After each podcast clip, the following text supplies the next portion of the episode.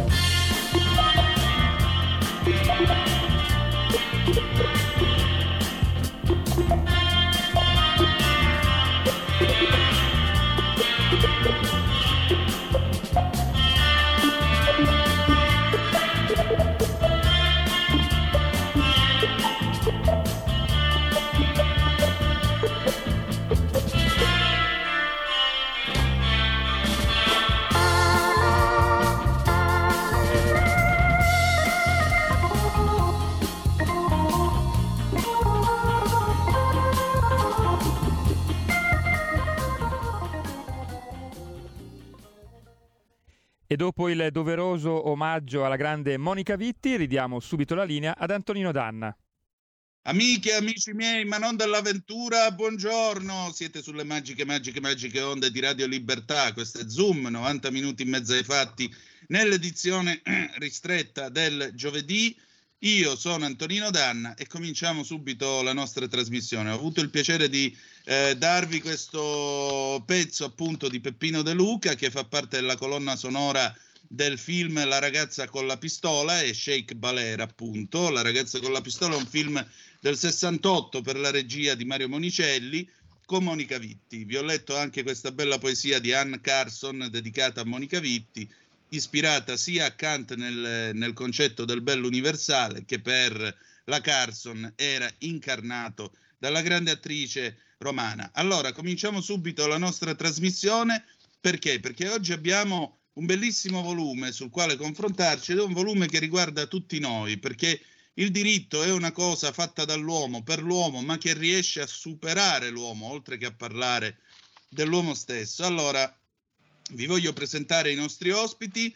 Eh, Valerio De Gioia, 49 anni, magistrato dal 1998, attualmente in forze, magistrato dal 1998, attualmente in forze presso la quarta sezione penale del Tribunale di Roma, specializzata per i reati contro i soggetti vulnerabili, violenza di genere, puntuale, preciso, ironico quanto basta nel guardare alla realtà e con numerose pubblicazioni all'attivo. Il giudice De Gioia è da poco in libreria con un volume edito dalla Fiorentina, dalla casa editrice Fiorentina Vallecchi, che si intitola In nome del popolo televisivo, tra poco lo vedrete sui nostri schermi, In nome del popolo televisivo da Cogne ai giorni nostri, libro che ha scritto insieme alla collega Adriana Pannitteri del TG1 e passa in rassegna tutti i casi degli ultimi vent'anni più scabrosi, da Cogna, da Vetrana, Loris, Melania Rea, Fernando Carretta, casi che hanno visto l'attenzione mediatica e nel caso di Avetrana vera e propria pornografia sociale di massa, come venne definita al tempo.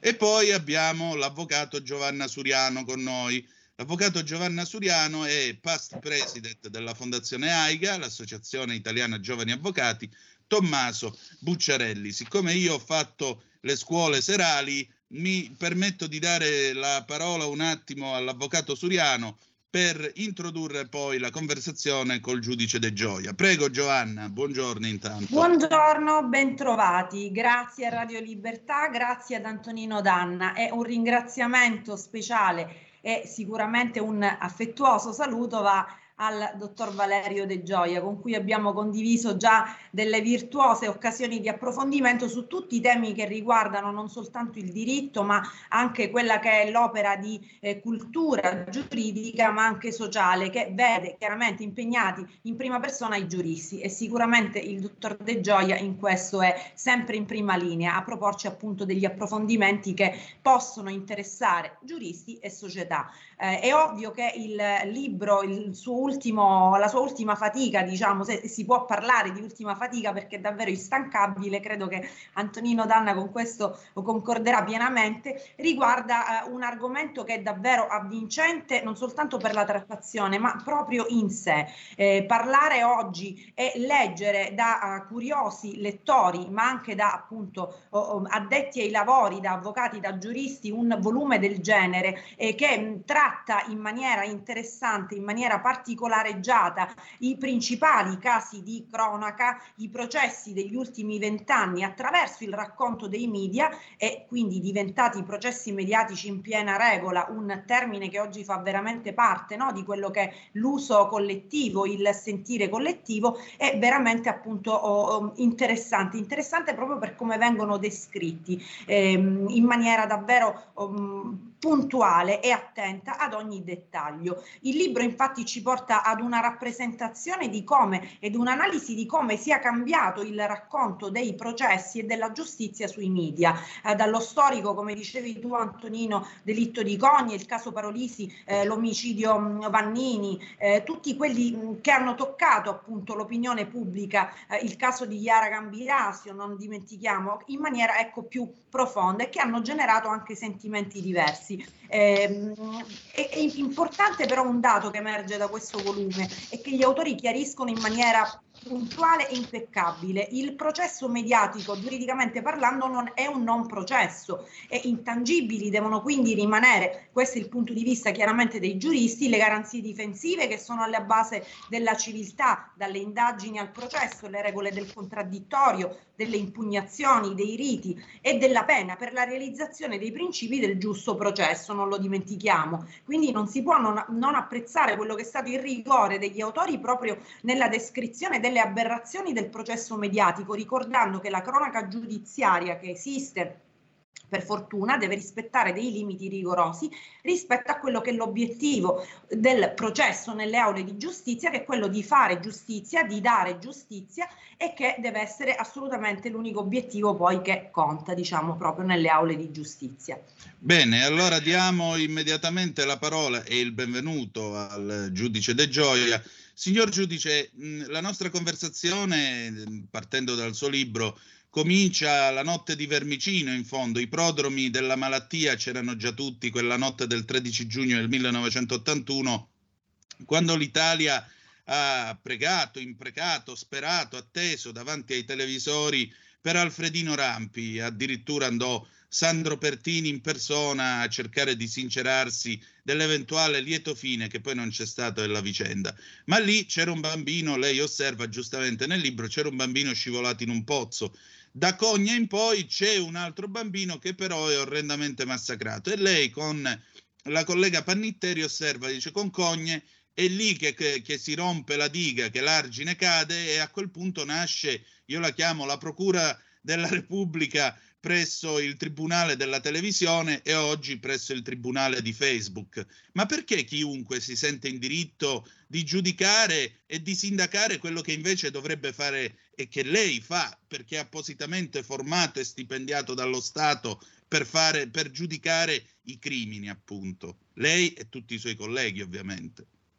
Sì, la, innanzitutto grazie per avermi invitato. Sì, la considerazione è corretta e qualcosa è cambiato all'epoca per l'episodio di quel bambino che era caduto nel pozzo. Io non l'ho visto quell'episodio perché mentre tutti i miei compagni di classe passavano la giornata a seguire con grande attenzione, noi avevamo il televisore rotto, almeno così mi è stato detto dai, dai miei genitori, ora mi viene il sospetto invece che mi abbiano sottratto a questo tipo di, di visione. Tutto il resto invece l'ho visto. Tutto quello che è successo dopo invece io l'ho seguito, io sono un grande consumatore dei programmi televisivi, seguo da sempre anche i programmi che si occupano di cronaca giudiziaria, anche con contenitori più ampi e con impostazioni differenti. Qualche volta vengono date indicazioni incorrette in punto di diritto agli avvocati o ai magistrati che ci ascoltano, possono diciamo confermarlo, altre volte invece vengono date indicazioni fuorvianti, errate. Allora ecco perché insieme ad Adriana Pannitteri è venuta l'idea di mh, scrivere questo libro in nome del popolo televisivo. Si ricollega un po' a quello che hai detto tu, Antonino. Tu mi parli di una procura presso, invece noi andiamo oltre, sostanzialmente a quello che è un esito, cioè un giudizio che ormai viene sottratto all'autorità giudiziaria e viene rimesso alla enorme giuria popolare che è rappresentata dall'utente televisivo, l'abbonato. L'abbonato ha un posto in questa grande giuria popolare chi sei tu giudice per dire la tua quando io posso dare una valutazione più corretta rispetto a quella alla quale tu puoi pervenire. Questa è una sorta di cortocircuito. Recentemente la Procura di Marsala ha parlato di un rischioso cortocircuito mediatico giudiziario perché la sempre più pressante presenza dei media, e qui mi ricollego a quello che è stato detto dall'avvocato Suriano, meno male che esiste la cronaca e che esiste la cronaca giudiziaria, che è il baluardo di ogni sistema democratico, però bisogna prestare attenzione perché questa presenza così costante rischia di sovrapporsi e talvolta di intralciare anche l'attività di indagine. L'ultima cosa, Antonino, e poi ti restituisco eh, la parola per eventuali domande. Eh, mi è stato chiesto recentemente, dice, perché siete partiti da Cogne? Perché, che tra l'altro a, a, a, poco tempo fa, sono passati esattamente vent'anni da quel delitto che tutti ricordano. Cosa è cambiato? Perché si può dire che da quell'episodio delittuoso è nato un processo mediatico? Perché lì ci fu una scelta opinabile, non so quanto concordata col difensore, di far sì che questa donna, che effettivamente era abbastanza martoriata dalla pressione mediatica, si difendesse a livello, per esempio, di interviste televisive. A quel punto l'abbonato, la giuria popolare, l'utente televisivo ha iniziato e ha trovato un ruolo che non aveva chiesto, che era quello di poter valutare e giudicare in base alle dichiarazioni, agli atteggiamenti. Non so se vi ricordate un'analisi dettagliatissima di ogni comportamento, è andata dal parrucchiere a pianto, a pianto troppo, che ha fatto sì che poi piacesse questo tipo di valutazione rimessa al popolo televisivo e di lì nasce il processo mediatico come oggi lo conosciamo. Ecco, infatti io mh, nel leggere il volume, volume tra l'altro interessantissimo e che io vi consiglio seriamente di prendere in considerazione ed acquistare, eh, la cosa più interessante è che in fondo Cogni è stato in un certo senso l'archetipo del processo mediatico, perché dopo l'idea che bisogna coinvolgere l'opinione pubblica, perché l'opinione pubblica comunque può fare una sorta di moral suasion sul collegio giudicante, quello vero in realtà, quello costituito dai magistrati veri, ecco, poi ci sono tutta una serie di cose che eh, gradualmente si sviluppano. Primo, eh, l'uso dei media appunto con delle interviste che vengono rilasciate praticamente a chi che sia, non mediate da alcuno, tant'è vero che addirittura esiste giurisprudenza, mi corregga se sbaglio, che accetta eventualmente nel fascicolo processuale delle interviste audiovisive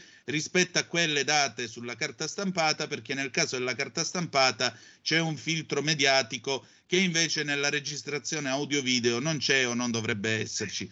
Secondo, la mania di scrivere libri, perché generalmente l'indagato eh, rilascia delle dichiarazioni a un giornalista, esce il libro verità, libro inchiesta, e così via, che ovviamente spopola all'interno della, eh, delle, delle, delle vendite e delle classifiche, il circo dei criminologi, che sono diventati praticamente delle vere e proprie star che si occupano di tutto, dai crimini, qualcuno anche addirittura eh, alle gare di ballo, sappiamo di chi si parla, e poi alla fine c'è, eh, secondo me questo è l'apice anche del, del volume, c'è il caso Loris in cui addirittura la, il cancro diventa metastasi perché passiamo da tutto questo tentativo di dare degli eventi in pasto a eh, chi racconta appunto gli eventi, eh, quindi a tutta la categoria dei giornalisti, gli operatori dell'informazione, addirittura a cercare di provocarli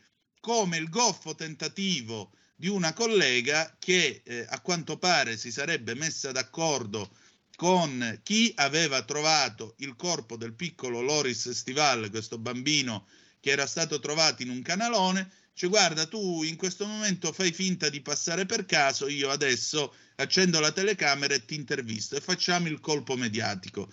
Allora, quando si arriva a questo, quando si arriva a questa degenerazione, quando a colazione, pranzo e cena c'è tutto, Lasciarelli, voi avete rievocato tra l'altro dei momenti che personalmente mi hanno messo molto in imbarazzo in quanto giornalista, avete rievocato Lasciarelli che legge i siti porno visitati da Parolisi, trovati sul suo computer, nella sua cronologia, eh, in maniera asettica, tant'è vero che quello è uno dei video ancora più seguiti di YouTube, più gettonati.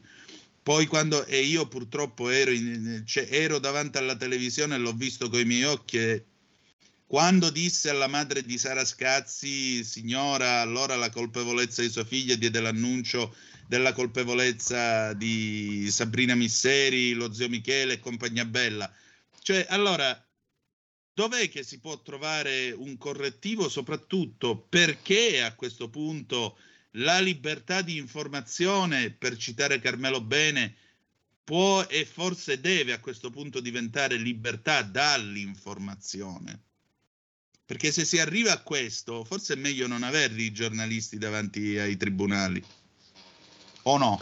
Ma no, no, io torno sempre alla considerazione iniziale, nel senso la cronaca, la cronaca giudiziaria fatta nel rispetto delle regole, eh, diciamo, è, è un bene fondamentale.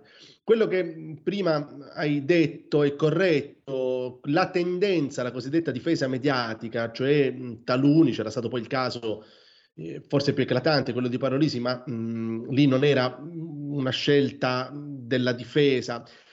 Però quando poi il giudice nella prima sentenza di condanna ha valorizzato una serie di dichiarazioni che lui aveva reso nelle interviste, perché da quelle emergevano le contraddizioni, addirittura dice il, il collega, dice da quello si evince una sorta di confessione, il movente, la personalità anche di questo soggetto ed è stato valorizzato in sentenza. Quindi è un rischio perché tutto quello che attiene al processo mediatico non è chiamato al rispetto delle regole fondamentali del processo penale, cioè l'avvertimento che io devo fare ogni volta che l'imputato è presente vuole rendere delle spontanee dichiarazioni o si vuole sottoporre all'esame, cioè le devo dire guarda che nessuno può costringerti a dire nulla e quello che dirai io posso utilizzarlo anche contro di te, riecheggiando quella frase che tutti conoscono perché nei film americani è straabusata, certo. beh, all'intervistato tu non gliela fai, però poi quando quella dichiarazione mi finisce in sentenza e diventa un elemento per l'affermazione della responsabilità dell'individuo, ecco, dovremmo ragionare che forse c'è una rischiosa sovrapposizione. Quanto invece alla figura del criminologo, e penso che tu abbia citato la mia grande amica eh, Roberta sì. Abruzzone e, e, ti devo garantire che a fronte di qualche sospetto iniziale, io non la conoscevo, poi ho avuto modo di conoscerla e ti garantisco che ha una competenza professionale incredibile, molto brava.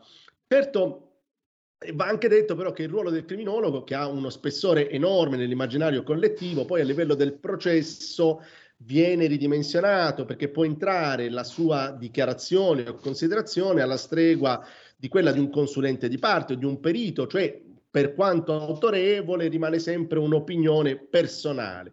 Però la figura del criminologo, nella misura in cui viene a spiegare tutta una serie di dinamiche in maniera corretta e professionale, io non la vedo come qualcosa, diciamo, da non considerare. Quando invece ci si improvvisa, nel caso di Roberta, perché ci si lancia anche il semplice opinionista che non si sa quale sia la sua professione o la professione è tutt'altro che quella e si lancia in considerazioni pesantemente diffamatorie o in un'ottica colpevolista, ecco lì e poi eh, diventa un problema più suo perché poi viene attinto da querele e dovrà certo. poi rispondere della incompetenza che lo caratterizza. Signor giudice, eh, avvocato Suriano, allora ci ha raggiunto il direttore della radio, Giulio Cainarca, perché lui è stato cronista di un caso che nel vostro volume non c'è, ma che ha lasciato anch'esso eh, una grossa impronta mediatica anche per le polemiche, la strage di Erba. Quindi cedo la parola a Giulio Cainarca. Buongiorno Giulio.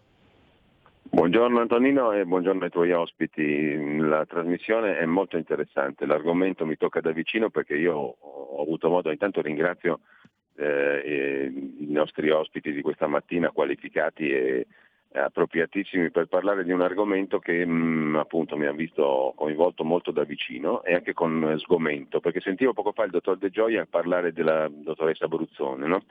E sì. Mm, anch'io la, la, ebbi modo di conoscerla tempo fa proprio in relazione a questa vicenda della strage di Erba, che sia sotto il profilo prettamente giudiziario che sotto quello mediatico credo che meriti una rivalutazione complessiva e radicale e, mh, volevo chiedere ai, ai, nostri ospiti di questa mattina il loro punto di vista, perché la dottoressa Bruzzone è stata una delle persone che esaminando le carte e rileggendo l'intero vicenda giudiziaria solo sotto il profilo di perizie e carte, quindi senza uscire nemmeno nell'ambito mediatico, si è fatta la chiara opinione che quello fosse un procedimento viziato da una quantità indescrivibile di errori e di lacune e si era quindi fatta la, la, la, l'opinione che i due accusati e condannati in terzo grado, Lindo e Rosa, fossero innocenti. È la stessa opinione identica che ho io a distanza di tanti anni, avendo studiato gli atti e grazie allo straordinario lavoro di recupero anche di atti mancanti che ha fatto il collega Edoardo Montoldi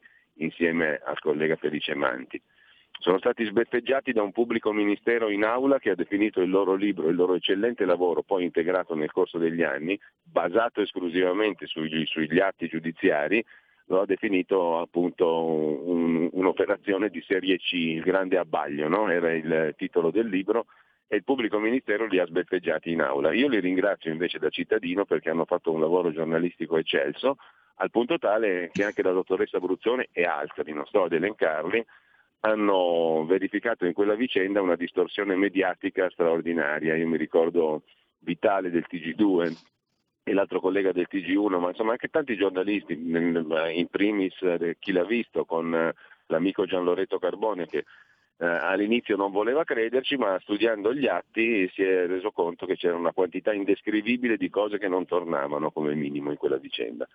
Ecco, questa mi è sembrata una, siccome è stato uno dei crimini più orrendi della storia del crimine italiano, eh, ecco, mi, sembrava un, mi sembrava utile ricordarlo e chiedere anche ai nostri ospiti Intanto come mai non, non, se ne sono occupati nel, nel libro eh, e in secondo luogo che cosa ne pensano, perché io sono fermamente convinto, sfido chiunque a dimostrarmi il contrario, che quei due sono innocenti. La risposta però dopo 30 secondi di pausa, torniamo subito, scusate. Un nuovo modo per sostenere la tua radio. Visita radiolibertà.net. Ti basta un clic e potrai versare il tuo contributo volontario direttamente online. Potrai donare con ogni tipo di carta di credito, anche prepagata. Ti aspettiamo online su radiolibertà.net. Sostieni la tua radio con il tuo contributo volontario. Radio Libertà. La tua radio. Diamo voce alla nostra gente. Stai ascoltando Radio Libertà. La tua voce libera, senza filtri né censura. La tua radio. E la linea torna subito ad Antonino Danna. Grazie Giulio Cesare. Antonio, eh, rieccoci, siete di nuovo sulle magiche, magiche, magiche onde di Radio Libertà. Antonino Danna al microfono con voi, Giulio Cainarca, poi abbiamo il eh, magistrato Valerio De Gioia, l'avvocato Giovanna Suriano perché stiamo discutendo appunto dell'ultima fatica eh, saggistica del eh, giudice De Gioia insieme alla collega Adriana Pannitteri, Nome del popolo televisivo, da Cogne ai giorni nostri, edito da Vallecchi. Eh, signor giudice, allora il direttore Cainarca ha posto, credo, una domanda interessante. Ecco, che cosa possiamo rispondere? Beh, quella, quell'evento, quell'episodio non, non, è stato preso in considerazione nel libro, non perché non avesse una sua importanza, eh, perché se poi riflettiamo sui processi che hanno avuto una eh, rilevanza mediatica, quello ha avuto enorme rilevanza mediatica anche a distanza di tempo. C'era stata anche una trasmissione televisiva, penso delle Iene, che aveva poi cercato di eh, richiamare tutti gli elementi per arrivare poi a una soluzione diversa rispetto a quella invece accertata con sentenza passata in giudicato. Abbiamo fatto una selezione perché non potevamo sforare un certo numero di pagine, non escluso che possa essere fatto un secondo volume, a questo punto raccogliendo tutti questi altri mh, eventi. Beh, io non posso dire mh, granché perché io non conosco se non l'indicazione che è stata data poi eh, dalla Corte di Cassazione nel momento in cui ha confermato la sentenza che era arrivata all'affermazione di responsabilità. Certo è indubbio che l'attività del giornalista che eh, porta avanti con inchieste, con un'indagine potremmo dire parallela, anche dopo che i giudizi si sono definiti o anche dopo che i procedimenti sono stati archiviati, possono costituire poi delle svolte. Non è escluso che se dovessero trovare elementi ulteriori rispetto a quelli che erano stati già raccolti, possa essere poi proposta un'istanza di revisione, che voi sapete essere un mezzo di impugnazione straordinario, atto anche a demolire l'eventuale giudicato. Quindi eh, l'ennesima conferma di quanto sia importante l'attività del giornalista di cronaca, in particolare di cronaca giudiziaria. Giulio.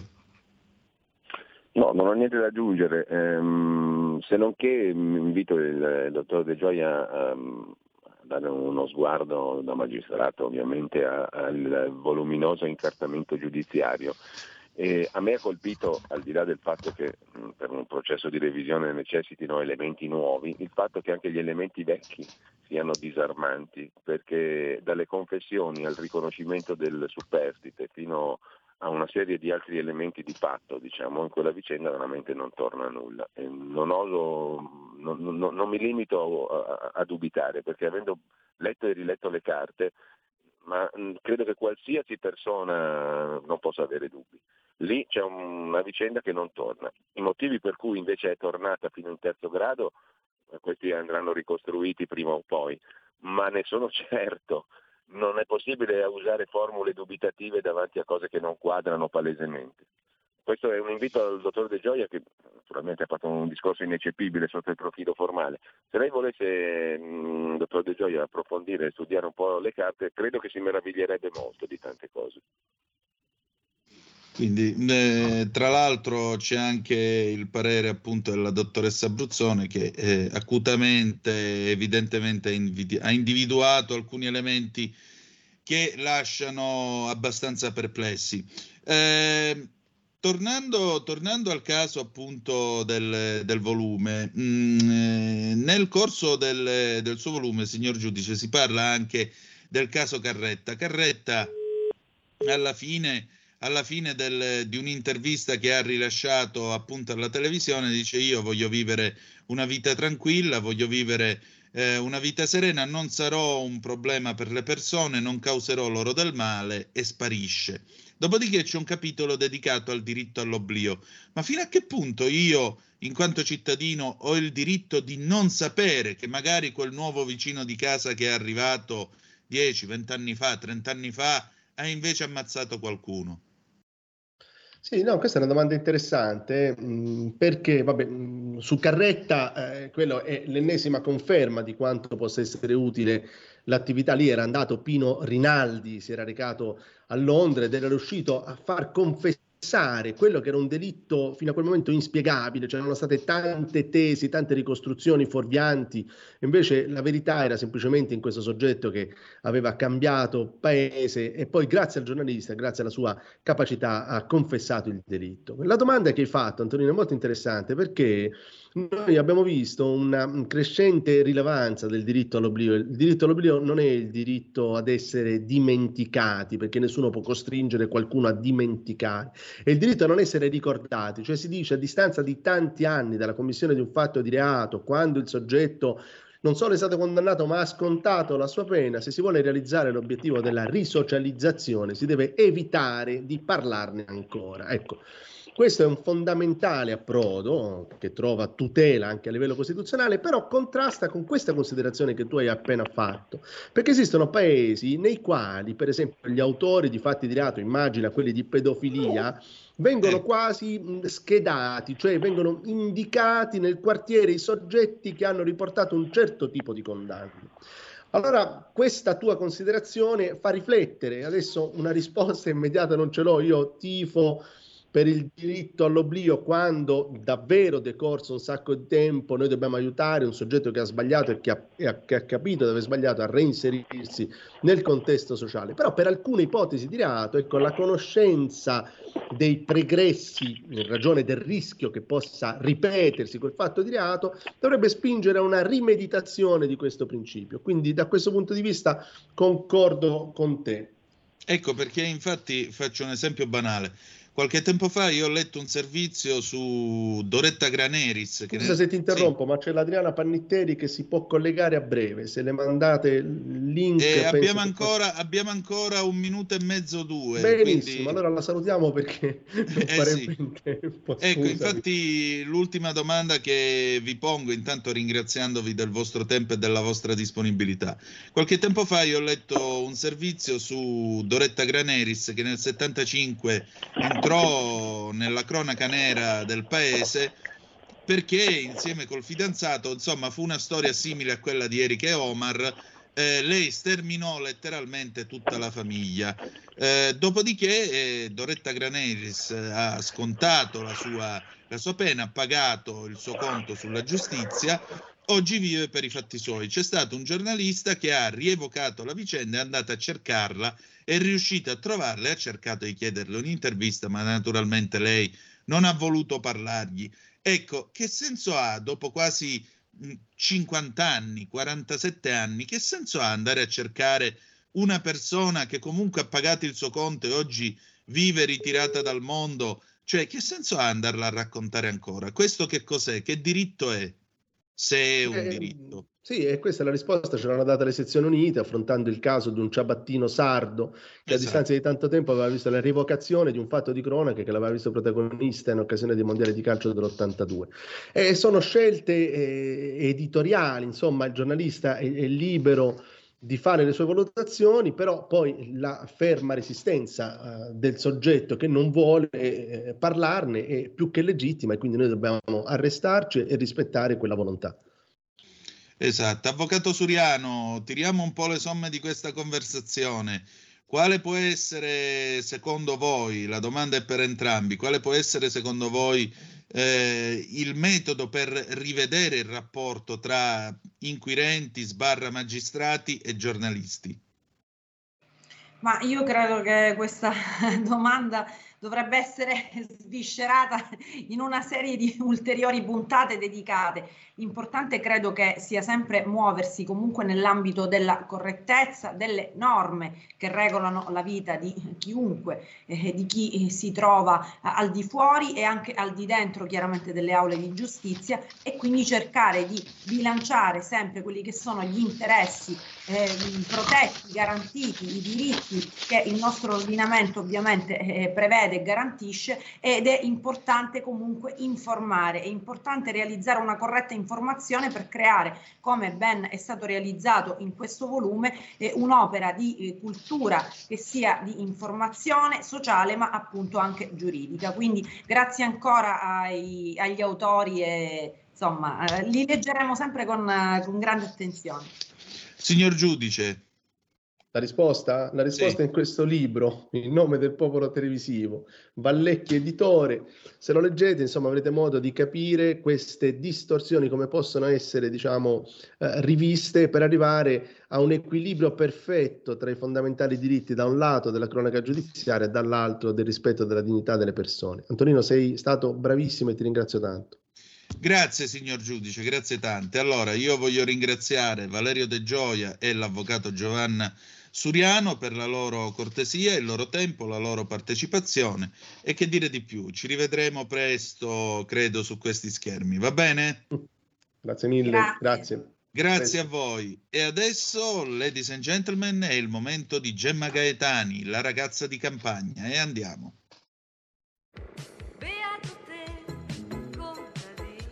La ragazza di campagna con Gemma Gaetani. Sei forte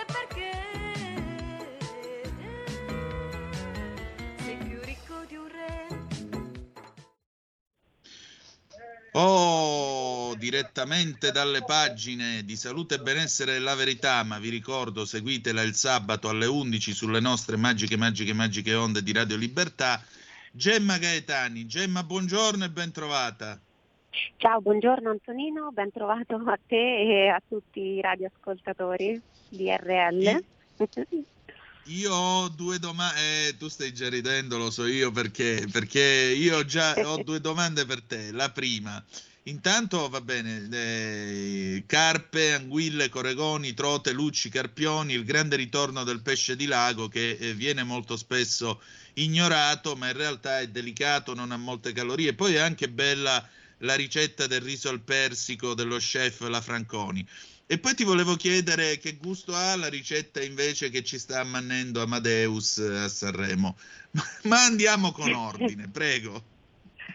Allora, guarda, liquidiamo subito Sanremo. Io devo dire una cosa, eh, io sono stata sempre, ho sempre difeso Sanremo e mi è capitato anche in passato di scrivere e di scrivere persino di Achille Lauro eh, proprio sulla verità quando comparve appunto la prima volta a Sanremo eh, perché lui nella canzone che portava quell'anno, eh, Rolls Royce, citava a un certo punto Dio, diceva, prima faceva l'elogio no, di, di, questa vita dissoluta e poi diceva una cosa tipo Dio, Dio salvaci, almeno tu che puoi, una cosa del genere. Allora io l'avevo difeso perché tutti lo attaccavano dandogli praticamente di quello che faceva pubblicità all'uso delle droghe, io dissi no, però esaminiamo la canzone perché poi le canzoni, eh, cioè eh, la canzone è un testo e va esaminato per intero, no? Se guardiamo bene in questa canzone lui non dice facciamo la vita spericolata e basta, lui alla fine dice Dio salvaci però da tutto questo e quindi era un personaggio all'esordio proprio l'opposto di quello che è diventato adesso, che è eh, praticamente è un, una specie di fotomodello di Gucci. Sai che Gucci, questa casa di moda che è stata molto importante in passato, adesso è diventata un po', a me piace tanto questo termine ye ye, no? per definire sì. quelli che vogliono rompere gli schemi, eccetera, no? questa cosa che è cominciata appunto nel, nel 68. Ecco, Alessandro Michele a mio avviso ha veramente rovinato la, la casa di moda Gucci. Loro non penseranno questo perché probabilmente eh, sulla scia no, della, di, di, questo connubio tra la moda e il politicamente corretto, allora poi c'è tutta, che succede? Che c'è tutto l'indotto delle star che dicono ah vedi Gucci per dire difende le tematiche LGBT, allora compro Gucci, no? E quindi sicuramente certo. sono, il, loro, il loro fatturato deve essere decisamente aumentato, però se guardiamo da un punto di vista proprio estetico, no? che riguarda proprio la moda, sinceramente io preferisco i vecchi vestiti di Gucci e non quelli nuovi. Ed ecco, eh, Achille Lauro è entrato proprio, si è buttato proprio in questo sistema e, e sta facendo questo, quindi non si parla più della sua musica perché a parte che non era, ora eh, non è che fosse De André, ma insomma eh, non è mai stata così importante, però adesso proprio non esiste, la sua musica esiste solo questo, così, questa pagliacciata che deve fare ogni anno, io ho trovato veramente, irri- cioè, veramente irritante eh, la questione dell'autobatteggio perché io poi, allora, anche qui mi fa piacere se posso, insomma, io, io mi vai, considero vai. una una, una um, eh, osservatrice no, eh, cattolica, sai che si dice appunto c'è quello che, eh, che osserva, no? come quello che, che, osserva le lezioni all'università però non è iscritto, ecco, cioè eh, una simpatizzante, io non credo a modo mio però, quindi non mi posso di certo, diciamo che io non posso dire sì, mh, percepitemi come Mario Adinolfi perché non sono questo, però, però penso che eh, siccome rispettiamo tutte le minoranze, oggi, eh, oggi essere credenti cattolici è una, è, è nella società che, è, che, ha stabilito di essere laica eh, diventa essere appartenenti a una minoranza e quindi come io non mi sogno di prendere in giro la religione ebraica, quella musulmana, eh, mi farebbe piacere non vedere presa in giro neanche quella cattolica.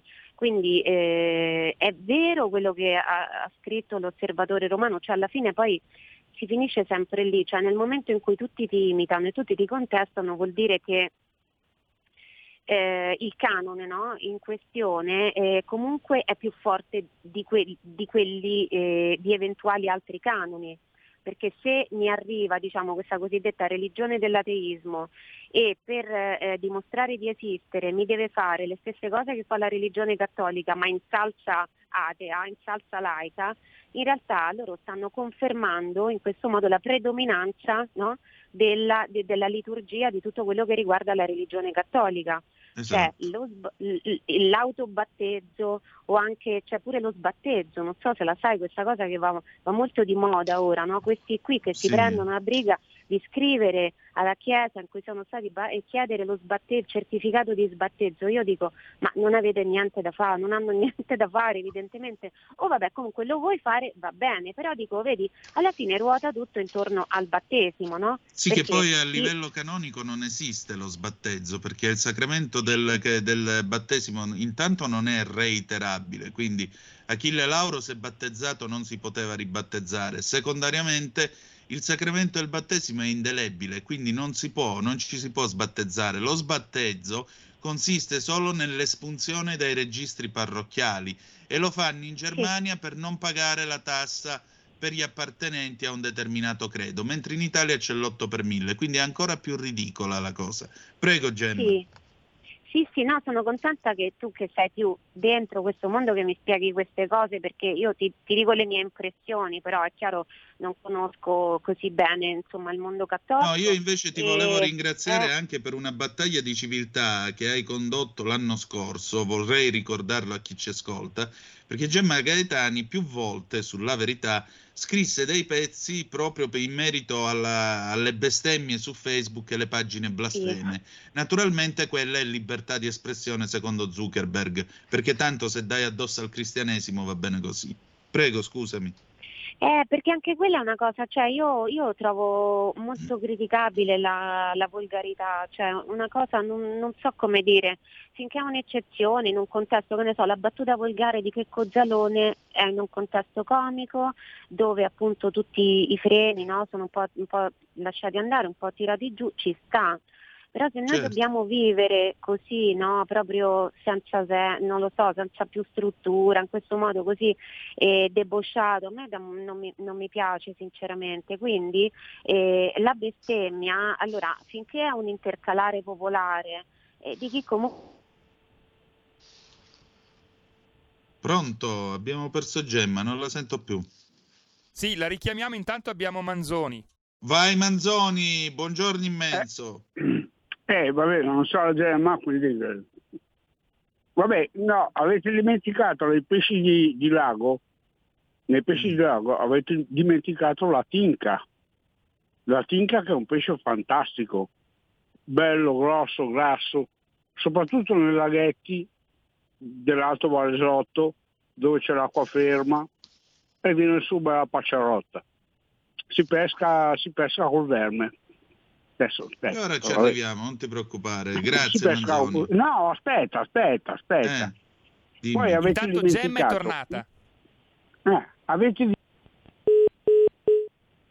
Oddio mio, c'è cascato Manzoni. Gemma, c'era già Eccoci. Manzoni che sottolineava che nel tuo pezzo non c'è la tinca. Quindi, bah, comunque, to- Eh, allora, allora, il pesce di lago, mh, cioè detta così uno dice pesce di lago, pensa all'anguilla. In realtà eh, ci sono dei laghi, non dico grandi come i mari, ma quasi. Quindi la realtà del pesce di lago è eh, estremamente variegata. È come non si può fare un pezzo che citi tutti i pesci del mare. certo. Magari un libro, sì, certo in un pezzo, sai, le battute sono contenute, quindi non, eh, la tinca non c'è, eh, perché io per esempio ho cercato anche di spiegare, sai, allora un conto è fare, allora se noi fossimo dei filosofi va bene, ma, ma cioè, l'intento anche di questi pezzi eh, non è come si dice spararsi le cose, ma è di instaurare un dialogo e magari risolvere no, delle questioni, dei dilemmi che può, può avere sia chi legge il giornale sia chi ascolta la radio e risolverli al posto loro. Quindi io magari preferisco più spiegare che il filetto di persico che troviamo al supermercato, attenzione, non è il persico di lago italiano, no? Piuttosto che fare appunto l'enciclopedia, la pagina Wikipedia del pesce di lago. Quindi mi Esatto. dispiace per Manzoni, l'ho deluso nuovamente. Mi dispiace molto. Ormai è un è il, è il mio critico numero uno. Eh, Eh vabbè, eh, prima o poi secondo me qualche cosa la azzeccheremo, che vuoi che ti dica Gemma?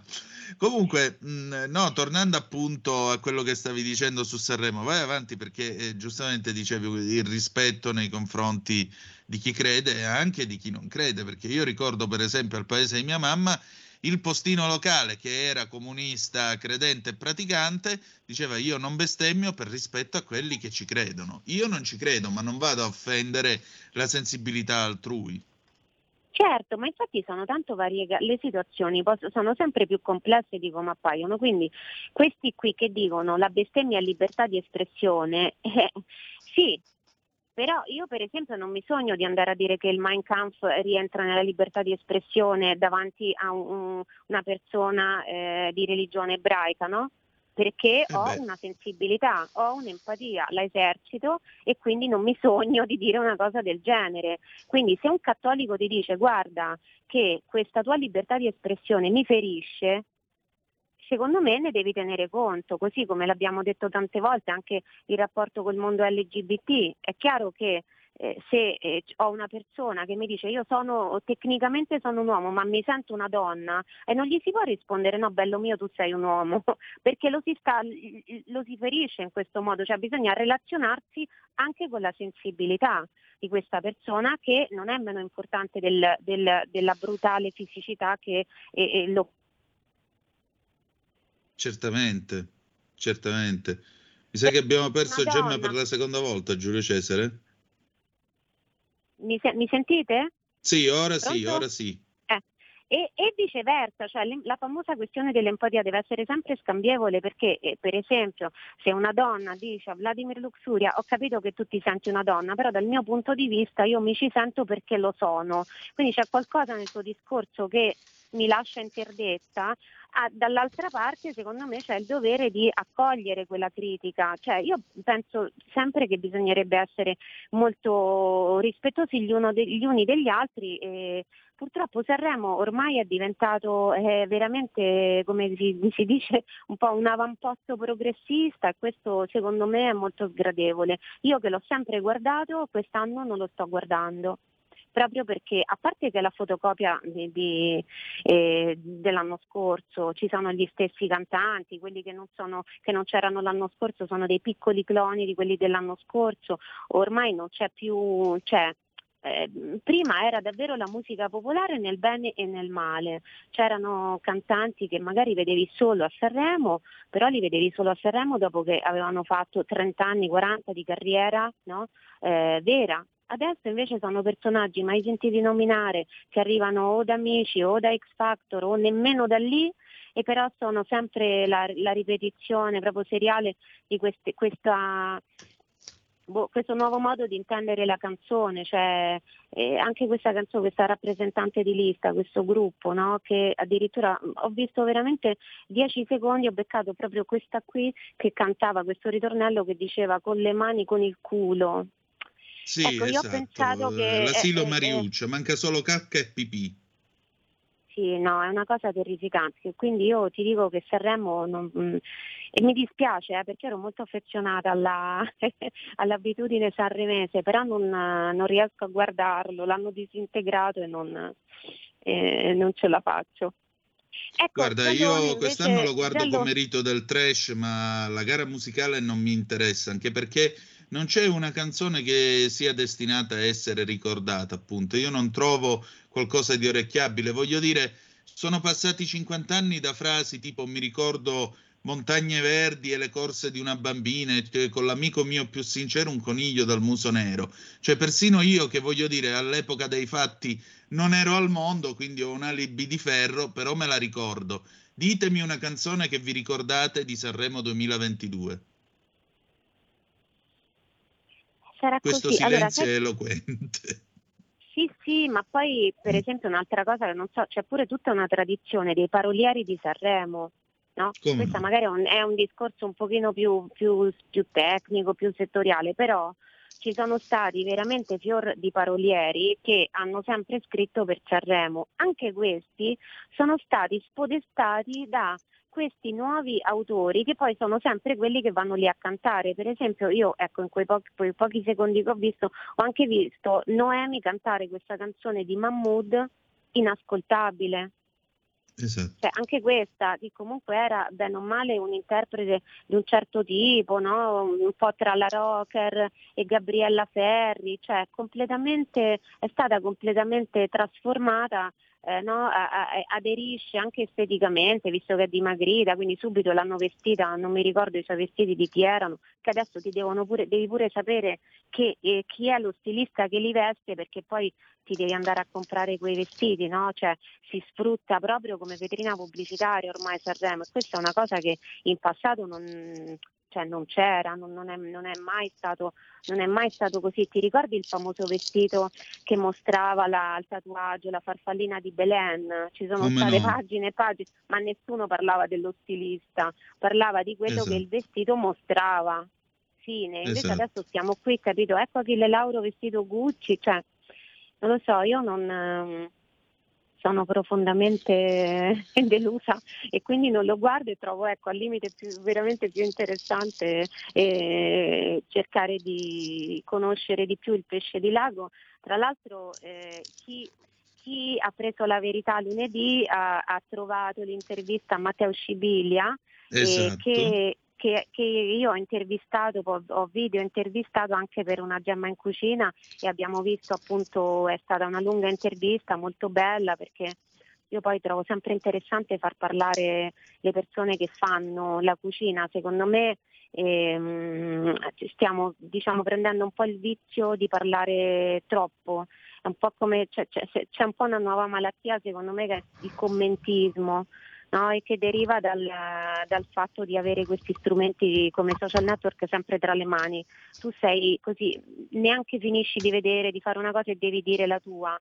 Eh, però questo fa sì che non ci sia più spazio per far dire la propria a chi eh, ha una competenza. Quindi io trovo molto bello intervistare, far parlare chef, produttori eh, ristoratori che è diverso, il gestore di ristorante spesso è diverso dal, eh, dallo chef, poi esiste anche la categoria del cliente di ristorante, certo, però secondo me vanno, vanno fatti parlare anche, anche, loro. E lui per esempio ci ha spiegato tante cose sul, sul fatto che Milano è anche se non lo si ricorda perché ora c'è, c'è questa concezione di Milano molto all'avanguardia, no? quindi Milano come Londra, Milano come New York, eccetera. Ma in realtà Milano ci ha ricordato lui è una città in un certo senso di lago, un po' perché il lago è una parte identitaria eh, importantissima della Lombardia, Milano esatto, è, e poi perché c'era, perché c'era, il mare. Gemma, io, ti, eh sì. io ho solo gli ultimi sì. 30 secondi. Pesce di lago perché sì, come ti ha detto Scibilia. Pesce di lago perché sì, perché costa di meno di quello di mare, perché eh, lo troviamo più vicino, anche perché non si può allevare, quindi controlliamo che sia italiano e fresco, magari compriamo solo quello, poi perché eh, è molto digeribile, è leggero ed è un'alternativa proteica molto interessante al pesce di mare, alla carne, al, eh, al formaggio.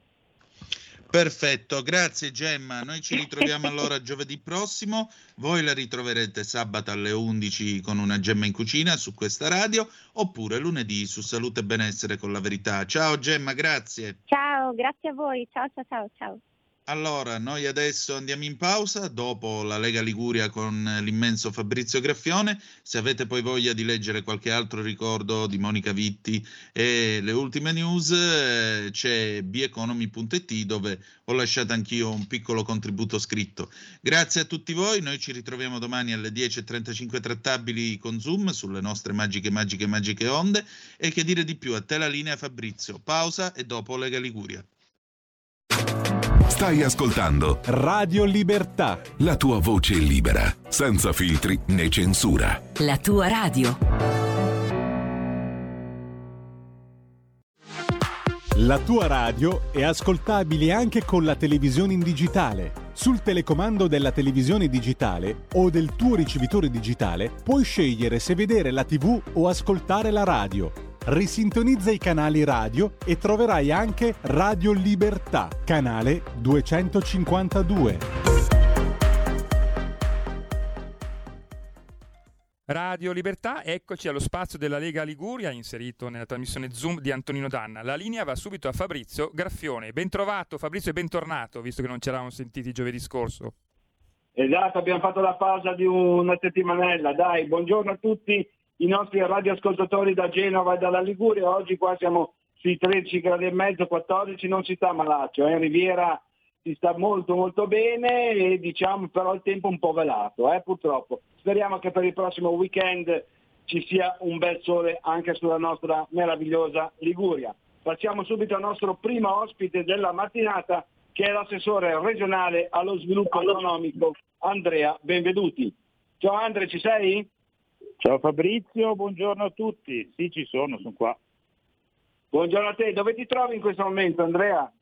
Sono in un um, paese dell'entroterra, ma attaccato a Genova, Campomorone. Sono, come spesso faccio, in visita ad aziende grandi e piccole del nostro territorio per ascoltarne i problemi, per cercare di eh, supportarle. Questa è un'azienda molto bella, molto innovativa, si occupa di eh, oli vegetali di vario genere che poi vengono ehm, utilizzati sia per scopi alimentari ma anche per la cosmetica, la medicina. E la cosa particolare di questo imprenditore è che con lui stiamo ragionando e lui lo fa già ma vorremmo farlo ancora di più con dei cicli economici integrati, cioè partendo dal recupero di coltivazioni, parlo, mi riferisco per esempio alle nocciole della Val Fontana Buona o anche altre altre coltivazioni che vanno dalla rosa cannina, di tradizione dei nostri boschi, dei nostri campi e da lì eh, estrarre poi le bacche, i semi, lavorandoli fino ai prodotti finiti che possono essere oli ma anche farine alimentari e proteine vegetali. Quindi è una, una filiera integrata economica molto interessante perché andrebbe poi a, a, a scatenare un nuovo interesse per ricoltivare magari campi o comunque eh, ter- terreni abbandonati da anni e magari offrendo possibilità di lavoro alle comunità del nostro entroterra. Quindi questo è un tema che mi appassiona molto, questa è un'azienda con la quale magari potremo provare a collaborare in futuri progetti proprio dedicati al nostro entroterra. Beh, Andrea, comunque a questo punto possiamo anche fare il nome dell'azienda, non ci sono segreti. Siamo in Valle Scrivia, giusto alle Sì, spalle sì, di Genova. Come si chiama il gruppo- l'azienda? Il gruppo Parodi, il gruppo Parodi ci sono due realtà, una di raffineria vera e propria di olio, un'altra che è la parte più innovativa, si chiama Parodi Nutra, che si occupa proprio di... è una ricerca continua, mi parlava di, di idee che hanno quei semi dei pomodori, che potrebbero andare a sostituire l'olio di girasole, cioè ci sono, sono veramente in, continu- in continua ebollizione ed è come tantissime realtà della nostra Liguria una realtà un po' nascosta, è in una valle laterale nell'entroterra di Genova, subito alle spalle della nostra, della nostra grande Genova, e in una strada magari un po' così che uno non ci va per caso, non ci capita per caso, però in realtà è una, una realtà importante, abbastanza importante, una media azienda. e Eh, ma senti, Andrea, lì in Valle Scrivia tu adesso eh, visiterai altre aziende? eh? Ma per adesso oggi ci, con- ci concentriamo su questa, poi io sono sempre abbastanza in giro, sono molto, eh, voglio essere sempre sul campo, quindi cerco di andare a, a visitarle, a capire loro- il loro ciclo di produzione, le loro necessità, adesso qua si parlava di spazi, loro avrebbero interesse a investire anche in Val Fontana Buona, anche in prospettiva di avere un collegamento con l'autostrada, col famoso tunnel, proprio per andare magari a rivitalizzare quel settore delle nocciole della Fontana Buona che è un presidio della nostra agricoltura di grandissima qualità, proprio una varietà di nocciole molto particolare. E loro tra l'altro fanno una specie di crema di nocciole che vi assicuro me ne hanno fatto assaggiare un cucchiaino ehm, di un'altra categoria rispetto alla crema di nocciole più famosa. Ecco.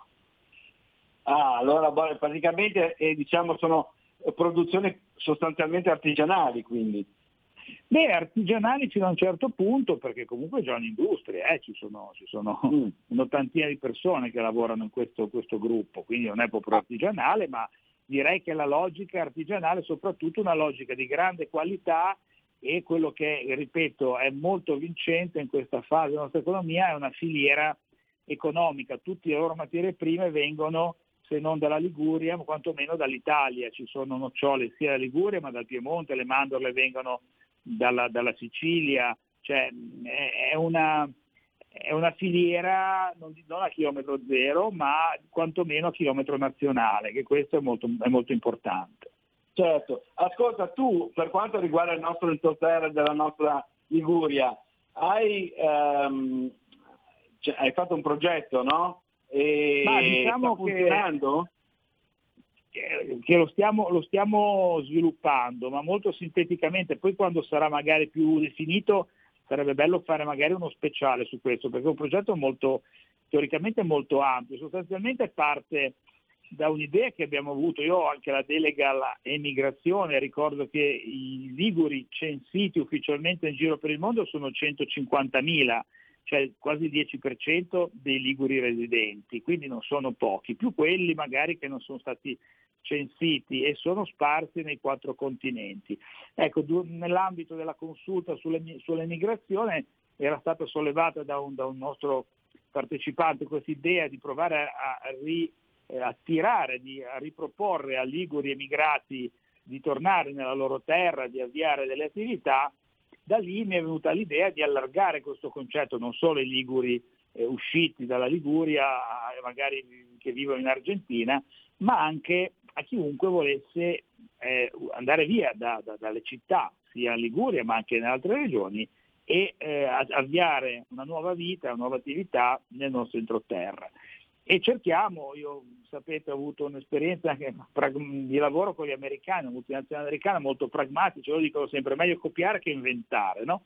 Quindi siamo andati un po' a vedere cosa viene fatto nel resto delle regioni, nel resto d'Europa e mi piacerebbe proporre un, ci stiamo lavorando, un progetto più allargato possibile, perché deve essere rafforzato, di ehm, creare un pacchetto di contributi, di facilitazioni, di aiuti e sostegni a 360 gradi, non solo con la mia delega eh, economica, magari l'agricoltura, poi magari allargandola anche all'urbanistica, e tutto il resto, fare un pacchetto che permetta a chi desidera magari lasciarsi alle spalle una vita un po' così, zoppicante o fuori dall'Italia o, fuori da, o in qualche, qualche periferia urbana, recuperare magari la casa del nonno, del bisnonno, o addirittura trovare un'abitazione. Ah, ci sono stati dei, dei esempi, case a un euro, no? abbiamo sentito in qualche paese che hanno avuto grande successo, con un contributo magari per la ristrutturazione, per l'avvio di un'attività ehm, agricola, barra artigianale, commerciale e via via così. Più riusciamo a aggregare eh, elementi in questo pacchetto di attrattività, più questo sarà veramente attrattivo. E anche dove sono oggi si potrebbe anche pensare a vedere di eh, fare delle collaborazioni con le aziende, cioè non solo un generico contributo all'agricoltura, ma se tu magari ti metti a coltivare rose canine e quest'altro, questa azienda può già dall'inizio aiutarti, coinvestire, assicurarti sicuramente magari lo sbocco commerciale, quindi incentivare ancora di più il ritorno delle, nostre, delle persone nelle nostre valli, nel nostro entroterra. Questo è una... Prego, scusa. No, scusami, abbiamo, eh, siamo un po' ordini nel tempo stamattina, quindi ti dobbiamo interrompere. Continueremo il discorso entroterra la prossima volta con te direi, così vediamo un attimino, mettiamo anche, eh, eh diamo eh, conto di, di, di, di, cosa abbiamo fatto e, e, di come sta andando questo progetto che hai fatto tu e, e, adesso dobbiamo passare per forza al nostro secondo ospite, mi dice la regia. Quindi ti devo salutare Andrea. Va bene, va bene, poi ne parleremo quando avremo abbozzato meglio tutte le cose. Dai, ti ringrazio, allora buon, buon tour Saluta del nostro entroterra in Valle Scrivi a Campomorone, un saluto a tutti i nostri amici del gruppo Parodi e passiamo subito al nostro secondo ospite ringraziando ancora il nostro assessore regionale allo sviluppo economico Andrea Benveduti. Ciao Andrea. Ciao ciao ciao. E abbiamo adesso in linea, dovremmo avere l'assessore comunale alla sicurezza del comune di Genova, Giorgio Viale. Ci sei Giorgio? Buongiorno a tutti.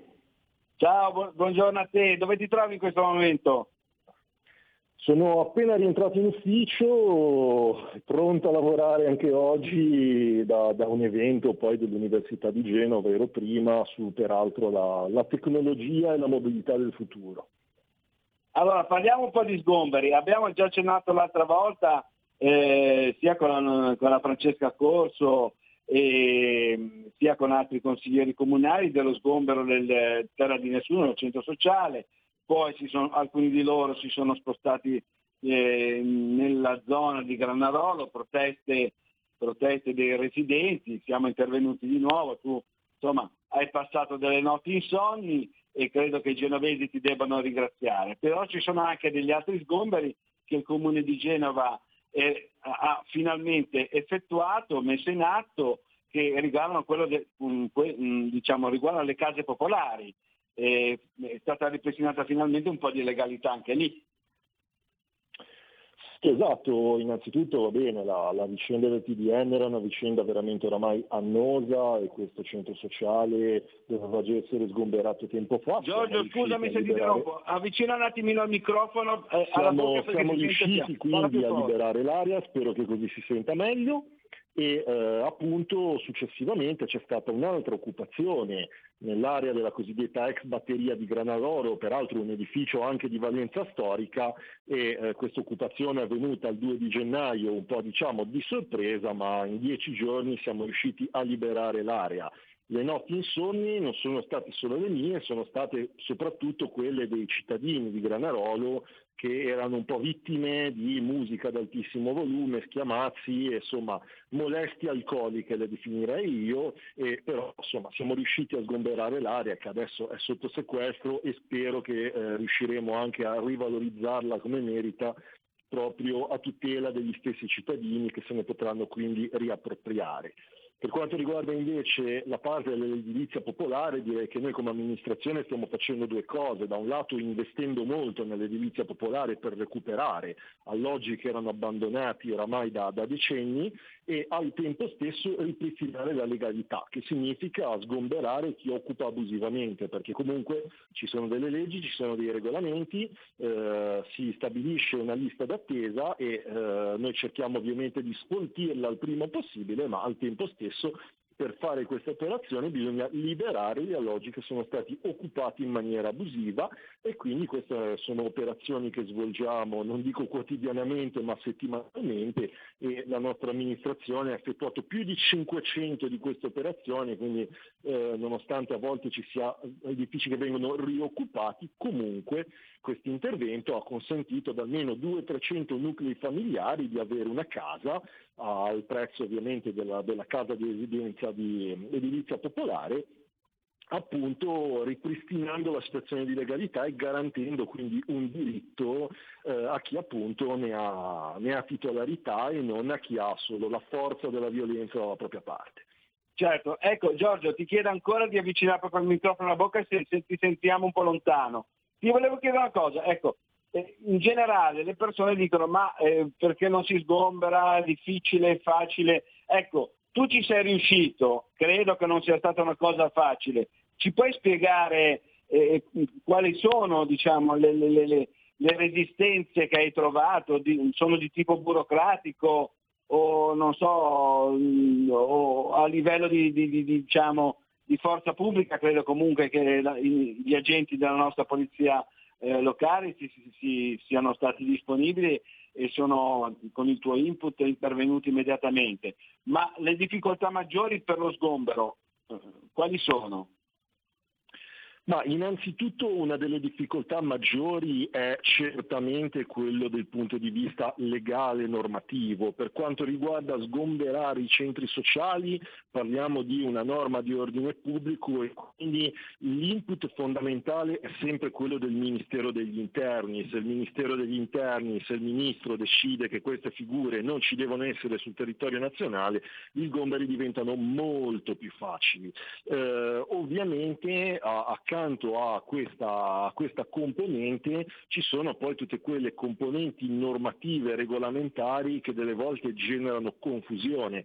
Ad esempio per quanto riguarda il terra di nessuno, precedentemente l'amministrazione di sinistra a Genova aveva diciamo, effettuato delle concessioni con, eh, a, queste, a, queste, persone e quindi poi si è purtroppo dovuti andare di fronte a un tribunale amministrativo, un TAR, per farci dire che avevamo ragione noi. Quindi delle volte è un incrocio di più fattori che si possono scindere soltanto con tanta tanta costanza e forza di volontà che penso che noi come amministrazione abbiamo dimostrato e poi soprattutto bisogna anche avere delle volte tanta insistenza nei confronti degli organi dello Stato e di governo, quindi prefettura, questura, appunto per far valere quello che è il diritto dei, dei cittadini. Purtroppo delle volte si dà più retta a delle minoranze violente che alla maggioranza pacifica di persone che invece vuole rispett- far rispettare le leggi e soprattutto far sì che venga rispettato il proprio diritto al quieto vivere e al sonno. Eh, certamente, va bene, ti ringraziamo, passiamo al nostro terzo ospite della mattinata e ti auguriamo buona Grazie giornata e buon lavoro. Ciao Giorgio. Grazie ancora al nostro assessore comunale alla sicurezza del comune di Genova, Giorgio Viale, e come dicevo poc'anzi passiamo al nostro terzo ospite che è il capogruppo regionale in Regione Liguria ovviamente, Stefano Mai, che dovrebbe essere già in linea. Stefano, sì, sì, sì, Fabrizio, te lo passiamo subito. Allora, con Stefano Mai parliamo un attimino della verifica di maggioranza e qua, come sapete, il governatore Giovanni Totti. Ce l'abbiamo, ce l'abbiamo in linea, Fabrizio. Ecco. Ciao Ste, dove ti trovi in questo momento? Ciao Fabrizio, sono fatto un giro sul territorio, ora sto, mi sto recando a Genova in ufficio. Ah, ok. Allora, stavo dicendo, verifica di maggioranza in Regione Liguria, eh, chiesta dalla Lega, ma non solo. Qua abbiamo il Presidente della regionale Giovanni Totti e c'è stato un po' di malumore per, perché non ha valutato la Casellati. Sì, ma allora, eh, in realtà, mh, diciamo come gruppo regionale, eh, per quello appunto che attiene la Regione Liguria, noi eh, non siamo preoccupati del fatto che non abbia votato la Casellati, eh, oddio, eh, a me sarebbe anche piaciuto come candidato, come mi sono piaciuti tutti i candidati che ha proposto il centrodestra. A noi eh, interessa maggiormente quelle che sono state le sue dichiarazioni post voto, cioè che lui si è vantato di eh, aver spaccato il centrodestra e che ora guarda, insomma, strizza l'occhio a sinistra per un'apertura, diciamo, a sinistra con eh, Renzi, Calenda e, e altri compagni. Quindi insomma questo ci ha preoccupato perché noi siamo un governo di centrodestra, eh, governo regionale di centrodestra, eh, i cittadini hanno voluto per la seconda volta un governo di centrodestra e, beh, e quindi queste sue dichiarazioni mi lasciano un po' perplesso. Per questo motivo, eh, senza diciamo, tante polemiche che poi lui ha voluto fare in questi giorni, cioè cercando di spostare un pochettino il tiro,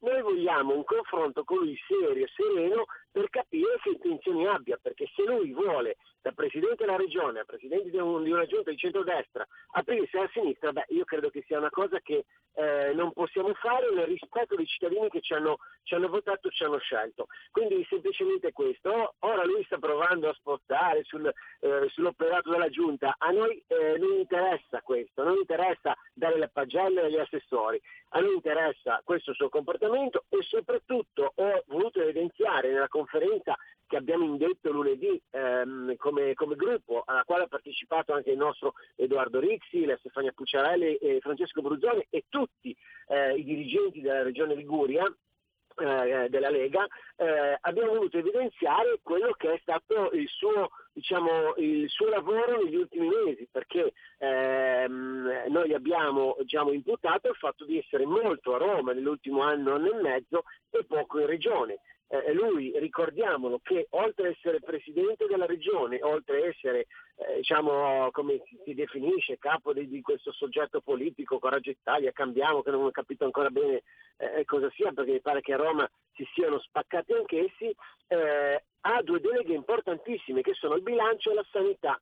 Quindi lui praticamente ha il 95% delle risorse, gestisce il 95% se non il 100% delle risorse regionali. Eh, la sanità ne porta via, solamente la sanità ne porta via l'80% e vorremmo che la sanità funzionasse un po' meglio. È vero che c'è, la, c'è, stata la pandemia, c'è ancora diciamo, qualche strascico c'è ancora qualche cosa da sistemare, ma la, la, la, sanità sta un po' arrancando perché abbiamo lunghe liste d'attesa, abbiamo pazienti oncologici che non, non vengono visti, eh, abbiamo le, le, le aspettative dei, dei, soggetti fragili, disabili, eccetera.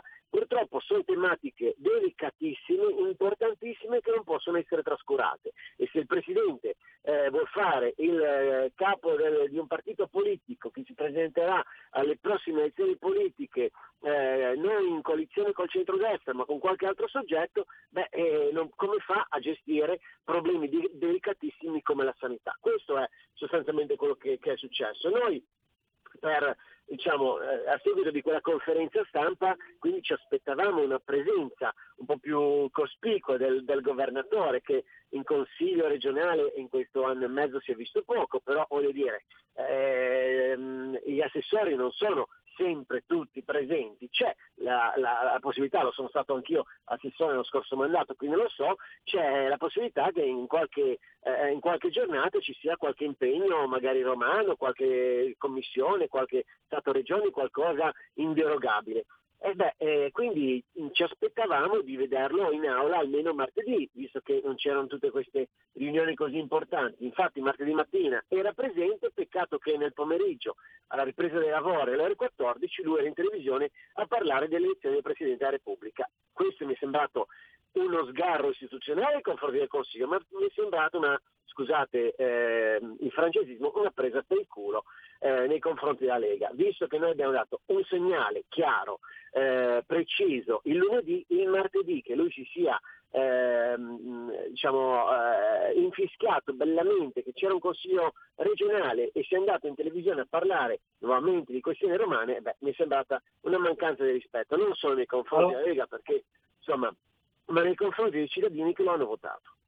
Quindi diciamo il gruppo della Lega con tutti i consiglieri, saranno ovviamente il Presidente del Consiglio regionale Gianmarco Benusei, eh, che è rimasto al suo posto, hanno abbandonato l'Aula martedì scorso.